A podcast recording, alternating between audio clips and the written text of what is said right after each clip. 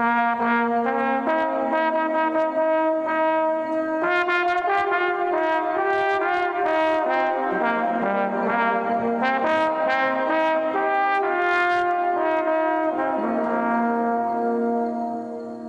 to Better Than Nothing. What you are about to hear is just me being able to speak with some amazing people that come from many walks of life. Here at the Farm Progress Show 2022. It's in Boone, Iowa this year, and I'm walking down one of the aisles of seven miles of road. The crowd is not big, but it's comfortable, and I love that. It's the second day of the show. The weather has been really good these last two days of August, and looks like tomorrow, the 1st of September, will be the same. So I am going through the show, finding people that are interesting, finding products that are unusual, finding out what's going on in agriculture. So I hope for the next half hour as I bounce around the Farm Progress Show, you stay with me. Ron Geis here from Corteva. What are you doing nowadays? We've known each other for a long time. We have, Ken. Um, I'm now the market development specialist for the northern half of Iowa, which is a fancy way to say maybe the more of the chemical agronomist that supports the, uh, the, the, chemical business. Um, and I also work with our seed partners on, uh, on chemical issues and items that they may have. Are you based in Des Moines? no, I'm based uh, just outside of Sioux City, Iowa. And I know that's not real centralized to cover the northern half of Iowa, but uh, you know, when you're an empty nester, you can kind of move around and spend a night or two out once in a while. It works. I was going to say, I bet you cover the state from border to border if you need to. Yeah, I, I do. Uh, in fact, uh, Monday I started Sioux City and uh, went up to north central Iowa to do some test plots, and then went to Dyersville to do some test plots, and then ended up in Ames. Tell me what you have seen across that northern half of the state. Bigger observation that I have is the west to east you know, the have-nots to the haves. It's all about rain. Uh, you get over there by the Sioux City area, and uh, Ken, we had rain in 2019, and we haven't had a whole lot since then. It's been hand to mouth, and it's hand to mouth again. There's a there's been some silage being chopped, um, even into mid-July, uh, or I'm sorry, late July, early August, and that's just un, almost unprecedented. In 2012, we had the same scenario, and then as you go east well, you couldn't ask for better conditions. I mean, just uh, beautiful corn over there at Dyersville that I was looking at. Once it started raining in our part of the state, it kept raining. But I know western areas. So you're saying that chopping is going on because they didn't think it was going to make enough grain to be worth it? That's exactly right. I mean, and they had a use for the silage. You get over in Sioux Center and, you know, a lot of cattle. Uh, so we can use that, but you know, if the corn's not going to make much, let's get it while it's still green before it all dries down. Ron, what about soybeans? Same story, different story? a little bit different because Ken, um, soybeans, if they get August rain, uh, you know they could be on the brink of death on July 31st. Get a nice August rain and still make 70 bushels over in some of those same areas that are struggling. And I'm not predicting 70 bushel beans, Ken, but uh, there's still, I think, a pretty good chance because we had some pretty good August moisture and you know got away from those 100 degree temperatures more in favor of the 85s and such. A question to your specialty area. If you were to say in the last five to ten years, what farmers have done to augment their crop production through the season, what applications have they made? What changes have they made that continue to show these expanding yields? I'm going to I'm going to give a lot of credit to our seed partners by developing really good genetics, especially genetics, and, and this is really showing this year uh, genetics that are uh, capable of, of handling drought conditions. And then also on the eastern part of the state, uh, genetics that are much more adept at handling the disease problems due to all their extra moisture and tar spot and things. Um, that, that those are making some big advancements. But another uh, lingering problem is weed control. And clearly, the farmers that have a good integrated plan of pre emerge herbicides you know, followed that up with timely post-emerge herbicides. Uh, they're being successful in the weed management, and you know, weeds take moisture, and when moisture is extremely valuable, uh, you know, that's making a big difference. I have been talking to some of these weed specialists from the universities, and I mean, these guys are highly educated and they really know their industry, and they seem to be stumped on how to really have any singular method of controlling these weeds. to the point that if you talk to them very long, they'll start talking about a weed destructor that mounts behind your combine. Well, that's not their their area. You know, their area has always been chemicals and rotation and other things, and they said, no, that weed destructor actually does a pretty good job. Okay, but remember, part of what you just said was a singular method. That's where our problem was, Ken. When you and I grew up, we would plant our crop, we would spray our crop, we'd go dig it. If anybody even, even remembers what that is, we'd cultivate it, and then we would spend August walking our crop, pulling the weeds out by hand. How do we manage our weeds today? Chemistry, just chemistry. Yeah, we got multiple modes of action, and we need to use multiple modes because if we're going with the singular method of chemistry as our one and only answer, we've got to do that right, or we're going to go backwards. So I, I, like the notion of things like these weed crushers. We're entering into the field of biologicals. Now, I, I don't have, we don't have a, a weed control biological yet, but you know, we're, we're, we're working towards that. We're, we're wanting and hoping to find those, and, and we need that to mix thing up, mix things up because chemistry, chemistry, chemistry is only going to continue to give us the results that we've been having, and most farmers would say we're going backwards. That's called insanity, I believe, somewhere. If you do the same thing over and over again, expect different results. That's precisely right, Ken. So let's kind of stop. I'm not going to say stop doing that, but let's let's start integrating other things that are going to that are going to mix this up. Overall yields across the state of Iowa, do you think will be below trend line or below normal? I do. I you know followed a bit of the uh, progressive farmer uh, information, and I it's, it's exactly what I was seeing, and and and uh, in the fields that I've been in. Uh, over to the east, I'm highly encouraged. Maybe their best crop ever. Over to the west on corn, I'm not that encouraged uh, with what I'm seeing. You, you, don't see silage choppers the first week of August and think that we've got a bumper crop out there. Um, not giving up on soybeans quite yet. I never do until the combine tells me otherwise. Ron, great to talk to you. Thank you very much. Continue the good work. Thank you, Ken. It's great to see you again. Farm Progress Companies put this show on, and uh, I'm always surprised at the simple innovation that occurs. Out in front of their big building, they have sandboxes made for kids.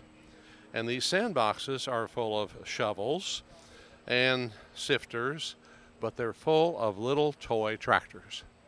How many of us got started with our love for agriculture by emulating what our father did by taking a little toy tractor and getting in the sand, actually, I preferred mud, and began to move dirt and began to farm and they're giving them that chance once again this generation.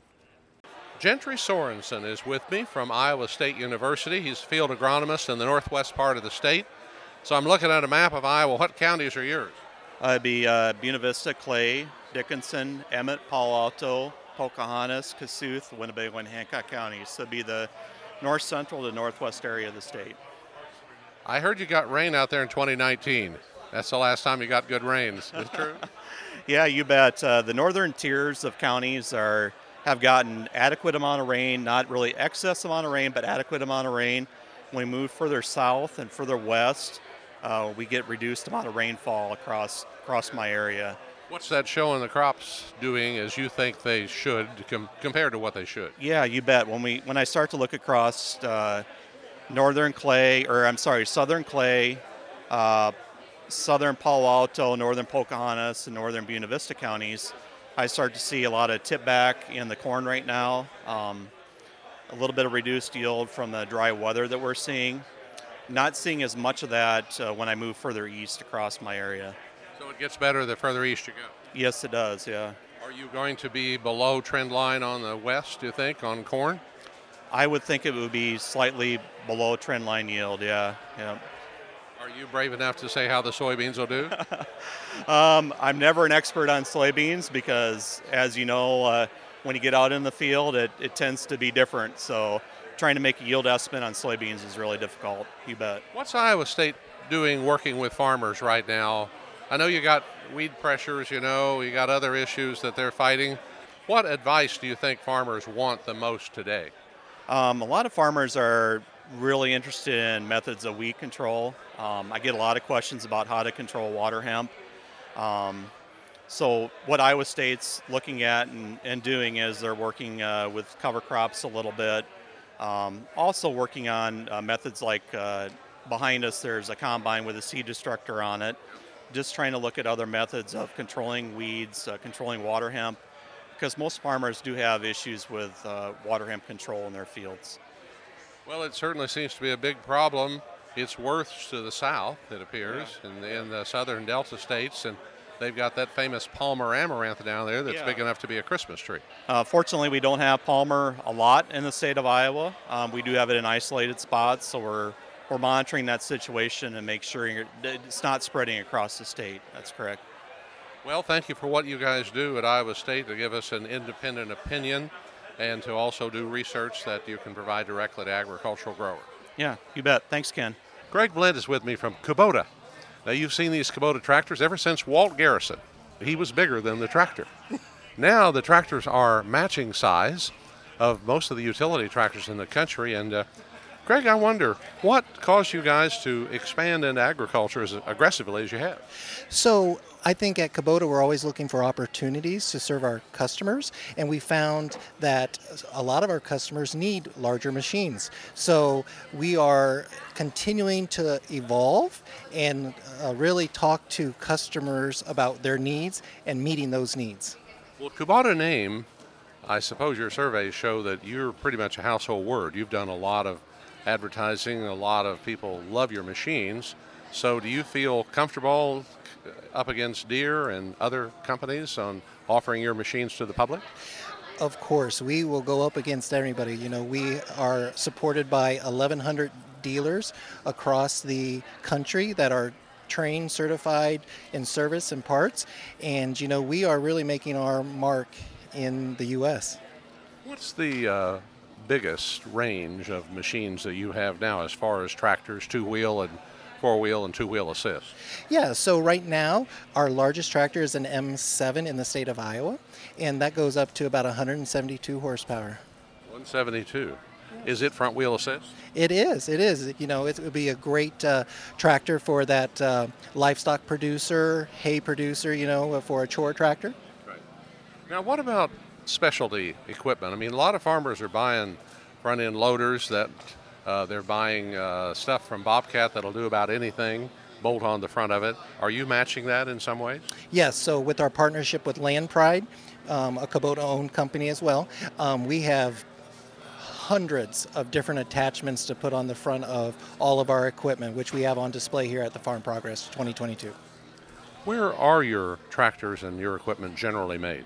Obviously we're from Japan originally, and tractors are still there, but we have made tremendous investments in the United States, and so we have plants now in Georgia and uh, down in Kansas. But we have warehouses all over the place. So Kubota is realizing that uh, with all these supply chain issues, that we need to get manufacturing back in the U.S. for U.S.-based sales. I guess I ought to mention you also have a turf line over here behind me and those look like pretty serious machines too. Correct. So our turf line is ever growing. You know, um, we started out with the residential equipment, and now we are going into that commercial um, turf line where, you know, for those landscapers that are mowing hundreds of uh, lawns. Yeah. So to finish up with it, are you uh, competitive with the other vehicles that are out here from other manufacturers at this at this size range? Yes, I think you know we we pride ourselves on our quality and our service, and um, the products will speak for themselves. But yes, we'll go up against any uh, any product, uh, comparable product. Yeah. And you've got a lot of dealers across. We do. We do. 1,100 total in the U.S. and about 28 in the state of Iowa. Wonderful, Craig. Thank you very much for talking. Uh, appreciate your time. Well, here at the Farm Progress Show, we see a lot of farm machinery. We see a lot of vehicles that are appealing to farmers. But I'm here with uh, Jared Swab, who is a, uh, a specialist in the U.S. Army, and we are standing here next to his big tool. What is that? I have with me a M119er Alpha 3. It is a 105 millimeter howitzer. So you got it behind a, a four wheeler, pretty good sized four wheeler is this gun uh, similar to what's being used uh, any place in the world right now? Uh, I would say it's similar to what a lot of countries have. It's just a normal tube artillery. It's a howitzer capable of direct fire and indirect fire. I know the M119er is used by at least the United States, but it's originated in the United Kingdom. Well, now you look like you're in your 20s. Good looking young man, got a modified military haircut. What's the background that puts you into the military? Uh, I joined when just before my 21st birthday four years ago. I was a sophomore at Iowa State University. Uh, I needed something different to do. I wasn't too happy with school at the time. I needed to take a break. So you're still in the military now. Uh, did you get any further education or plan to? Uh, I'm still a student at Iowa State. Uh, I'm in my last semester. I'm a senior there, and uh, my major is agricultural studies. So you stayed in school, became military. Uh, I take it went to basic training and then further training. Yeah, so I did basic in May, the summer of 2018. Did AIT in Fort Sill right after. I was in Fort Sill all summer. It was very hot that summer. Uh, and then I just went back to the Iowa National Guard. Uh, I deployed with the Iowa National Guard in summer of 2020. I did my pre-deployment training at Fort Sill again. I've spent all my active time at Fort Sill. And then after uh, we did pre-deployment training for the CRAM mission, so that's uh, counter rocket artillery and mortars. I was a LPWS crewman land-based phalanx weapon system, and then I deployed to Al Asad Air Base in Iraq, and then I did uh, BDSC there, the Baghdad Diplomatic Support Center, right by Baghdad International Airport. Well, I salute you and thank you for your service. But have you ever been in a more beautiful place than Lawton, Oklahoma, and Fort Sill? I mean, is that not a beautiful wonderland? Oh man, uh, the first summer I was there it had a real air temp, my basic training graduation day of 114 degrees. My parents are from the Quad City area in Illinois, and they were uh, very shocked at how hot it was. When I was in basic training, you don't have uh, cell phones or anything, so you can't check the weather. It was just hot to me, that's all I knew. Well, in Oklahoma, and I'm a native Oklahoman, we say that if the world had a rectum, it'd be right there. it that is very accurate. Uh, it was hot. There was like a drought that summer. It was. I got there in early May, May 9th, and it was green, and then within two weeks it turned brown. It was like a drought that whole summer. But I went back in uh, August of 2020 for that pre-deployment training, and I showed up and everything was green still. It was actually somewhat pleasant. And then there was an ice storm that went through in like October, and it was kind of neat to drive around in that. Well, it's a different part of the world, but uh, for those of us from that area, we just find it amazing that when the military comes in there and they shoot holes in the ground, it actually improves the land. I can definitely see that. I, have they always told us of that one story of uh, someone landing around in like the Walmart parking lot there. There was a mistake that happened. That was years and years ago. But uh, we always get told make sure you know you shoot where your coordinates say you're supposed to. Well, Specialist Swab, what's your plan for the future? Uh, I graduate this uh, semester so uh, I want to try to get a job with the USDA doing conservation. Now, will you continue to do more military that is required of you now? I have a roughly a year and a half left on my contract. I'm supposed to be pending sergeant here soon. I have uh, so I have my basic leaders course coming up in January that I'm looking forward to and trying to get ready for. Well, I think you stated well the opportunities of military. Granted, you have gone to service, but that serving your country is a positive thing. And you're back and you've almost finished your degree and serving your country. I really can't think of a better base to run for president of the United States. Oh, I, I don't think I'm that special. Uh, I kind of just like to do my work. I like to work with my hands a lot, so this job has provided that, and I hope to look forward to working with my hands still in the future in the civilian side. Thank you. All right, thank you for your support, sir. Well, let's talk pollinators for a moment and the monarch butterfly specifically. Dr. Kelsey Fisher is with me. You're a newly minted doctor, aren't you? Yes, I graduated uh, with my PhD in entomology in May of 2021 from Iowa State. Where are you from? What's your background? Originally, I'm from Philadelphia, um, and then I got my master's at the University of Delaware, and then I came to Iowa State for my PhD and sticking around until something else comes along. So, what drew you into the field that you chose and now into this pollinator program? So I very specifically chose Iowa State for my PhD um, because the Iowa Monarch Conservation Consortium was born here. Um, so the monarch butterfly population is in decline, and we are able to know that because of the last uh, 30 years we've been able to get approximations of population size while they're overwintering in Mexico and we've seen a very significant decline in the population size. And there's a lot of causes for this decline, but the one that we in Iowa kind of have the most control over is is habitat. So the monarch butterflies need milkweed. So the caterpillar, the adult butterflies lay eggs on milkweed, and then the caterpillars feed on milkweed, um, and so it's their required host plant. And with the introduction of genetically modified crops, a lot of the milkweed that was in corn and soybean fields in the surrounding areas is not here anymore. And so there was a big decline in monarch population. So what we're trying to do with the consortium is to figure out how to establish monarch habitat and other pollinator habitat um, with what's going on in agriculture now. We're not asking to take acres out of production. We just want to see if we can um, add habitat in places that are maybe underutilized. Well, I've heard this called collateral damage due to the fact that milkweed is a rather easy plant for Roundup and other herbicides to kill. Is that accurate? Yeah, yeah, definitely. Yes. So when we had Roundup Ready corn, it, it knocked out all the milkweed. I've never seen a farmer deliberately stomp on a monarch butterfly like they do some worms. so they're not generally against the butterfly. But what is the what is what is needed? Does it need to have big acreage or small acreage? What will really work to bring the monarch back?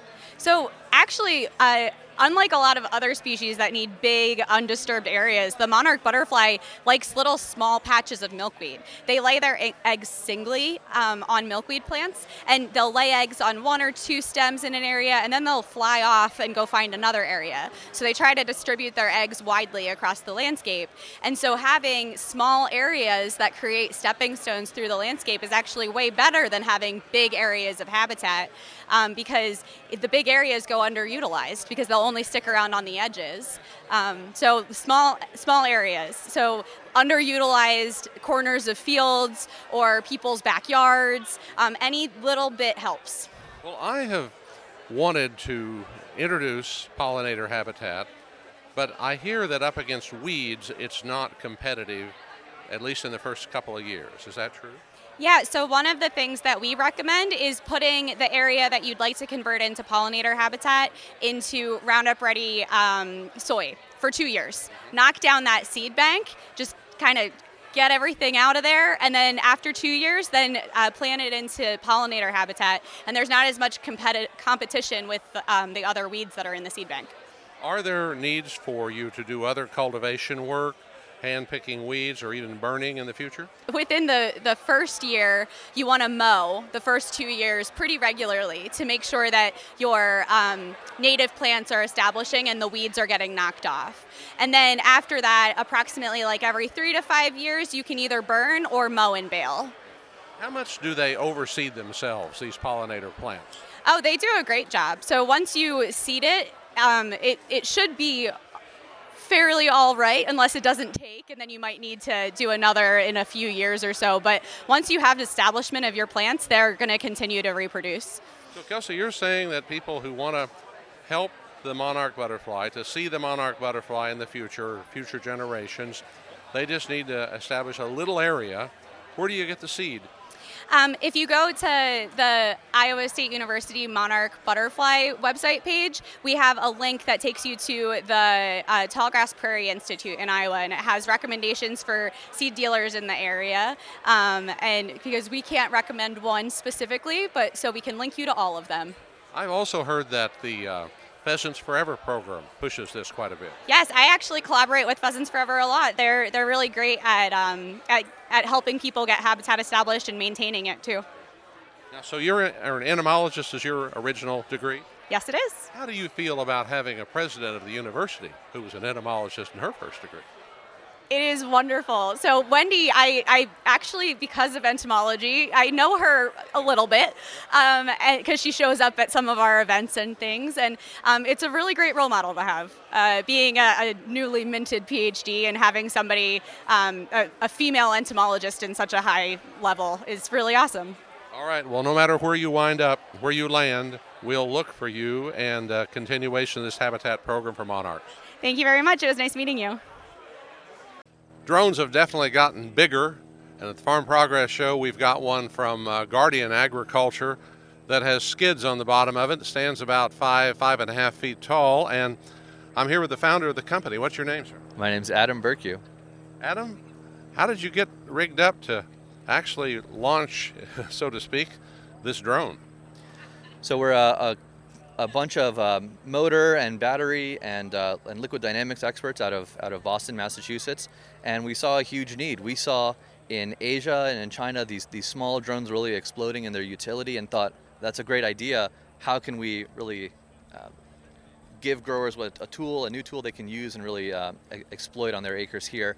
And we saw the limitation primarily payload, reliability, and usability, and thought we could address all of those and, and build a, a real tool for the American grower. There's a Russian here asked that you not talk about exploding drones, okay? okay. yeah. Tell me, though, the size of this thing, horsepower, if you will, and sure. what it's powered by. So it's an all electric unit. It's a, uh, a, lithium cobalt battery pack that we make ourselves. Unlike the smaller Chinese units, we don't switch the battery between runs, we supercharge the battery. So on a, on a four minute flight, you land, you plug in, and in about two minutes, the payload is topped off and the battery is good to go. You can take off again um, that's a real a real primary driver for easy ground logistics. The uh, there are four electric propulsion motors. It's and, a quadcopter. Uh, it's a quadcopter. That's right, with uh, with 63 inch propellers, and um, they're about 18 horsepower apiece, uh, giving you um, plenty of tight control and, and the horsepower you need to adjust the altitude over uneven terrain or quick turns and, and wind rejection is really important for us too. Now at the back you have the spray boom, which looks like it's about 12, 14 feet long. Yeah, it's, it's an 18 foot spray boom.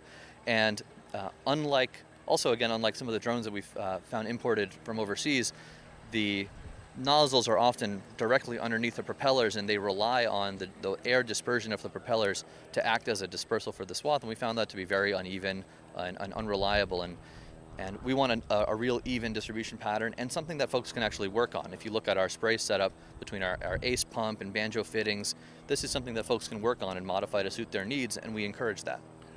What size is your spray tank that sets underneath this drone? A, a, key point in how many acres you can do over a day is, is how many acres you can do per run, which is obviously the, the, the payload of the aircraft. So we're starting off this, our first entry to the marketplace has a 20 gallon tank, which we think is the minimum tank size you need to do any work, and our products will only be going up and up as time goes on. Where are you seeing this fits? I mean, there's spray planes, there's spray helicopters out there. Where does this fit? Primarily in regions where there may be some urban sprawl, where the airplanes can't go in tight areas. Uh, specifically specialty crops, fruits and vegetables, where there's a high spray frequency when you need to get out there and spray these high value crops every week or every two weeks around, around the whole year. Uh, and also out here in, in field crops in, in broadacre, where there might be wind turbines or lines or again even some urban sprawl, tough to get into areas, people are really looking for options like this, or, or even their whole fields when aerial application is sometimes hard to come by. All right, I'm sitting down. Well, I'm actually standing up, but what's the price of it? The aircraft and the supercharger and the control station all together is 119,000. 119,000. That's right. Well, you couldn't buy a sizable sprayer of any type for that money. That's right. Uh, unless it pulled behind your tractor. So you're competitive, I think. But what about the expertise to run it? A big takeaway is we've been working with the FAA um, on on the licensing required, and you do not need a pilot's license or anything like that to spray it. Uh, the job is very different. The robot uh, flies itself. There's no control sticks for up, down, left, right. It's all pre mapped and pre programmed. And so you need what's called the FAA Part 107, uh, which is the commercial drone license that any drone pilot of any size needs. You also need a Class 2 medical, which is easier to get than a, a CDL medical. Um, you also need to pass the uh, what's called the Part 137 Knowledge and Skills Test, which teaches you about drift and wind shear on the nozzles and other aerial application concerns. Things that anybody who sprays should know. Should know. You need your state application license uh, and also an FAA approved two week training course with us. Wow. Well, what's the interest been? The interest has been phenomenal. We have about 500 pre orders, and folks who are interested can learn more on our website, guardian.ag. And we're on there, we're accepting um, pre orders for this aircraft. Uh, we're, we're asking for a, a fully refundable deposit of $500 to hold your place in the manufacturing line. And orders now are expected delivery is the first quarter of 2024. And again, it's Guardian Agriculture, and your name again, sir? My name is Adam Bercu. I'm the CEO of Guardian Agriculture. Where are you based? We're based in Massachusetts. Well, I'm glad to have you here in the Midwest. Thanks, we're glad to be here. Well, folks, I'm still at the Farm Progress Show, and uh, we have these drones now that are kind of ubiquitous. You know, they're just everywhere. People have them for photography. Uh, you see them in the Field of Dreams game. You have drones that are going out and doing mapping and other things like that. Well, I'm going to go back to the Stone Age of drones with Stu Ellis, who is a longtime friend of mine, farm broadcaster in past years and present time, but other jobs along with that. And I want you to tell me, Stu, first of all, how you doing? Terrific, but I'll get better. Well, you've always had a good attitude and a great hairline, I might add. We, we go to the same barber shop. We do. Yes. You were putting on a drone show when people were kind of scratching their heads of really what are these? How long ago was it? It was at the other uh, site of the Farm Progress Show in Decatur. That's right. It was at Progress City, and it was, um, I'll say, 10 or 11 years ago. I can't really remember the date, uh, but uh, nevertheless, uh, we knew that uh, uh, farmers were starting to get interested in them, and that a lot of companies were starting to tell farmers, "You need one of these. You can you can look at your fields, you can see where weedy spots are, and they might even get really even more useful in the future. So you need to know about these." And uh, I thought, well, what could be better than to put on a drone show uh, to uh, let farmers see what is on the market, what they will do, what they won't do, if they're hard to operate, if they're easy to operate, and then the FAA says, no, you can't do that. And they were stopped right there. It was kind of stymied because the FAA says, no, you cannot, people cannot fly these unless they have an FAA license, a Part 107 of the Federal Aviation Act. And so we, we thought, well, how can we have a drone show if we can't fly them? Uh, we, we looked at a lot of different ways. And I'm smiling here because this gets funnier. One of the things that we found out was that we had some friends uh, who are model airplane club people. And they have these little uh, model airplanes. They fly all around and, and they go a long way and come back and radio control. Yeah, that's the RC Flyer Association. That, that's right. And these guys are, are really good. They work very closely with the FAA. The FAA says, fine, you go right ahead, you can fly these. Well, how are these little radio controlled airplanes different than a radio controlled drone? They're really, other than spelling, there's not a whole lot of difference in them.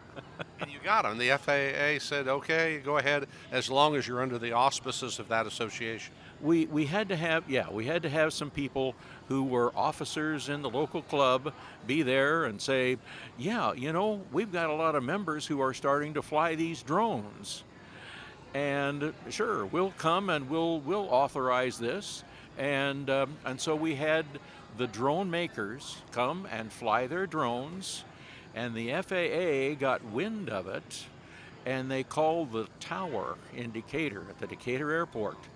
They said they said do you know what's going on there just a couple miles from you? And the and we had talked with the tower boss several times to, to tell him what we were doing. And he says he said yeah i know what's going on. They said is it safe? And he said yeah it's safe. They said okay and hung up Well, you had people that came in there from organizations that had great plans for the future of drones. Are any of those people that you know of still around, or did the industry just evolve away from them? Well, there were some there were some people who had great ideas, And they are, I think there's some that are still making them. One that we didn't have but has really dominated the world is DJI, which is from China. And we didn't have anybody from China come and fly their drone. Uh, but a lot of uh, technology, I think, comes from what they have. And um, uh, but there's really a lot of the names, if I could scratch way back in my memory bank and come up with any, and there are not many I can come up with, I don't think I would see them really anywhere today. There was a French company that had a drone that apparently was at the top of the group at the time, and it was not a quadcopter. It would fly major distances. That's right. It, w- it looked like a, a, a flying wing. It had two wings and a little bit of a body, and it and it flew very well. And and in, in, in essence, you threw it into the air like a boomerang, and it would level out itself and fly all around. And it was a French company, and uh, and I can't recall the name, but I think they are still around, because I've seen some ads for them, and I think they're advancing a little bit. But uh, Stu Ellis, who started all this, I guess we can give you credit for popularizing it. Um, are you amazed at how much drones are integrated into society today? Oh, very much so. And, and here, there right now is a drone that you can get into. Not a little thing you hold in your hand, but you can sit down in it, you can turn it on, and it will lift off the ground. And the pilot says, he, even though he is an acrobatic, aerobatic pilot, he said he was expecting to be jerked, and, and he says it took off just like Aladdin on his magic carpet. And and he said nobody's ever asked me what the how that was. And he says thank you for asking because I've been waiting to tell people exactly what it felt like. And and it, it just lifts off very smoothly. You can use it to look at he holes in your in your crop to figure out well is this done by deer or coons or whatever, uh, or, go chase some cattle back uh, back home to the ranch. Uh, and so it's a cheap helicopter. It, it, well, it's not cheap, but it's uh, it's 150,000. But it's a it's a, a one man uh, uh, six prop helicopter. Yes. Well, I did another interview today that was with a young man who was the founder of a company out of Massachusetts, and it is a drone that has a quadcopter look to it, but each of the uh, props is about uh, 50 inches or so in in length and it'll carry a 20 gallon spray tank. Electronics are very similar to the other drones. It'll fly terrain, uh, it'll do other things, and there is no joystick for it at all. You just program it and launch it. But it actually has skids. It looks like it weighs loaded, probably maybe uh, 300 pounds, something like that, and it'll quick charge the battery. That's right, and we're, we're seeing a lot of uh, those that are being picked up by retail uh, ag companies that spray spray uh, fungicides, herbicides, spread fertilizer for you because they can spot spray. And I think a lot of farmers may get interested, and two or three farmers go together and buy one jointly, and uh, because you're not going to have a lot of spot spraying on your farm probably most of the time. But if you own several farmers owned it, why they could probably afford it and use it efficiently. I noticed though that the amount of training and licensing you have to have to fly this drone uh, is pretty serious. It's just, it's not a private pilot's license, but you have to have two weeks of instruction with them. You have to have a class three medical, and uh, you have to have all the certifications of any commercial applicator to fly it. Right, and uh, and so there's the regulations that are being uh, applied to the industry to make sure that there is some safety involved, because I don't think anybody wants to to um, uh, to get one dropped on their home or dropped on them or something and out of the air, and and uh, there, so there needs to be some safety, and you don't want to uh, don't want to pilot one of these uh, having a heart attack in the middle and letting his drone fly off into the sunset hopefully it would just return when the battery went low. Well, Stu Ellis, it's always a joy to talk to you, but every time I see drones, I think of you because they were literally grounded until the FAA finally said, okay, we'll see if this makes sense. And then finally they agreed that it would, and the rest is history. I think we pushed the envelope that day that may have been a historical day because there's a lot of people that remember it and have reminded me of it. And I had kind of gone out of my memory, and my chemo brain is losing a lot right now. But uh, I think a lot of people will say that that was a watershed day in the life of uh, drones in agriculture. I remember a spray plane pilot who flew through your show, and uh, we were never sure why he did. One of the stories I got afterwards was that he said, Well, I wanted to see if I could spot them if one might be up in a field that I'm trying to spray at 130 miles an hour and swat it, you know, on the windshield. And the other one was he just wanted to tell you to keep the damn things on the ground. And I think he suffered a little bit because the FAA caught up with him for what he was doing, was strafing a crowd a little too near where a whole bunch of people were gathered. Thank you, Stu. Thank you, Ken. Just delight to talk. Thanks for listening to Better Than Nothing. I hope you stayed awake for most of it and liked what you heard. If you'd like to tell me your thoughts or relate your memories, send it to kenroot at gmail.com. We'll try to put out one of these every week, and you can sign up with your podcast service to be reminded when the next one's available. As I now turn 73 years old, I've decided to have two kinds of days good ones and great ones. See you next week for another episode of Better Than Nothing.